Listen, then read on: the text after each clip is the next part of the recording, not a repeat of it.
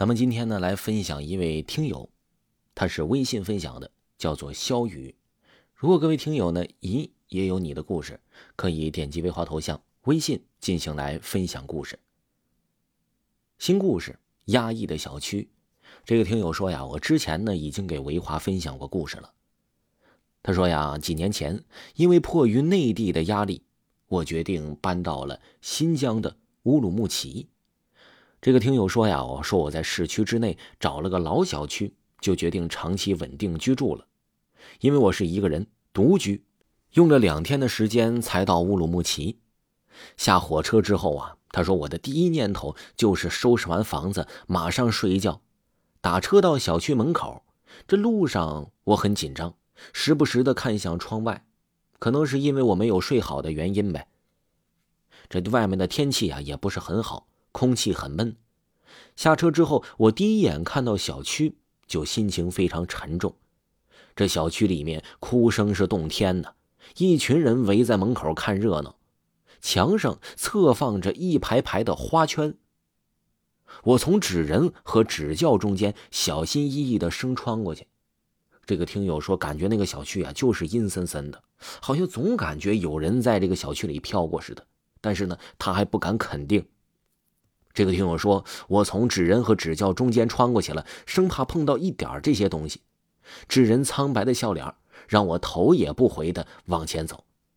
听友说，此时此刻呀，我感觉到我头皮发麻，瘆得慌，身上起鸡皮疙瘩了，心里想着别再有事儿了啊！好不容易到这的两天两宿呢。听友说，找到我的单元楼之后呢，发现人群似乎是从这里流出的。我沿着楼梯往上走，这楼梯是狭窄的过道，昏暗的灯光，这个灯光压抑的也让我不敢喘气儿。从三楼上到四楼，发现左边一间房门开着，这客厅里整齐的跪着三个人，是两个女一个男，他们围着火炉机械的在磕头。房子里面只有一个女生在哭，我当时也没想明白。还有啊，值得注意的是，还有一个阿婆在嘴里念叨着什么，看着被黑布遮盖，应该是一个年轻人的像，怪不得那个女的哭得那么伤心呢。听友说，我就住在五楼，刚好就住在他们的楼上。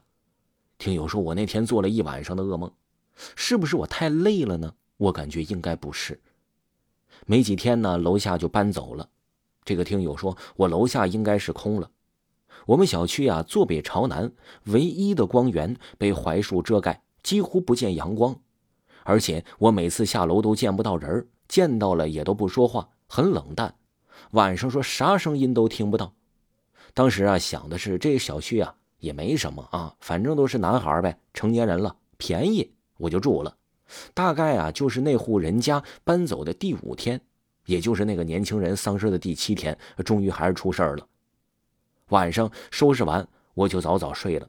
一点快两点了，在那一阵啊，我就听到了有敲东西的声音，就像说电影里演的那样，声音不大。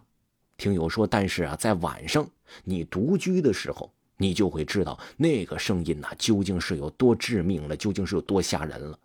这听友说呀，我走南闯北一大小伙子这么大了，听到那个声音呢，依然是心有余悸。就那个声音呢，完全就不像是就是白天呢，呃，锅碗瓢盆啊砸在地上那种声音，就是那种毛骨悚然，而且你说不出来那种古怪的声音。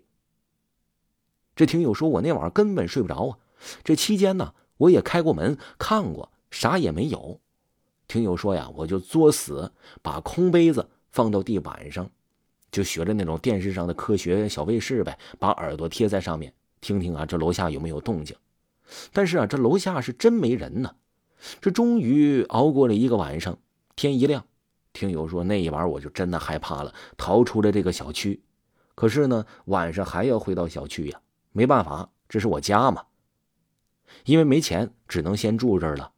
两个星期后的一天呢，有几个孩子来我们这小区玩捉迷藏，我呢出于好奇，也趴在这窗户上看。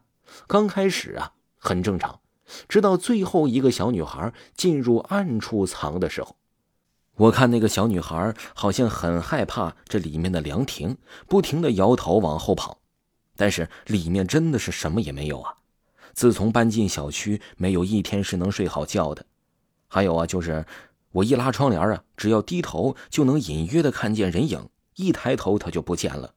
听友说，现在啊，我已经赶紧搬离小区那里了，那里是我这一辈子的噩梦，我再也不回乌鲁木齐了。听众朋友，听友分享的故事就给您播讲完了。维华呢新出了一部专辑，叫做《昆仑虚》，依然在限免当中。如果呢各位听友没有 VIP 的话，可以听一听维华的这部专辑，是在免费中。喜欢的朋友可以点击维华头像听一下。咱们下期再见。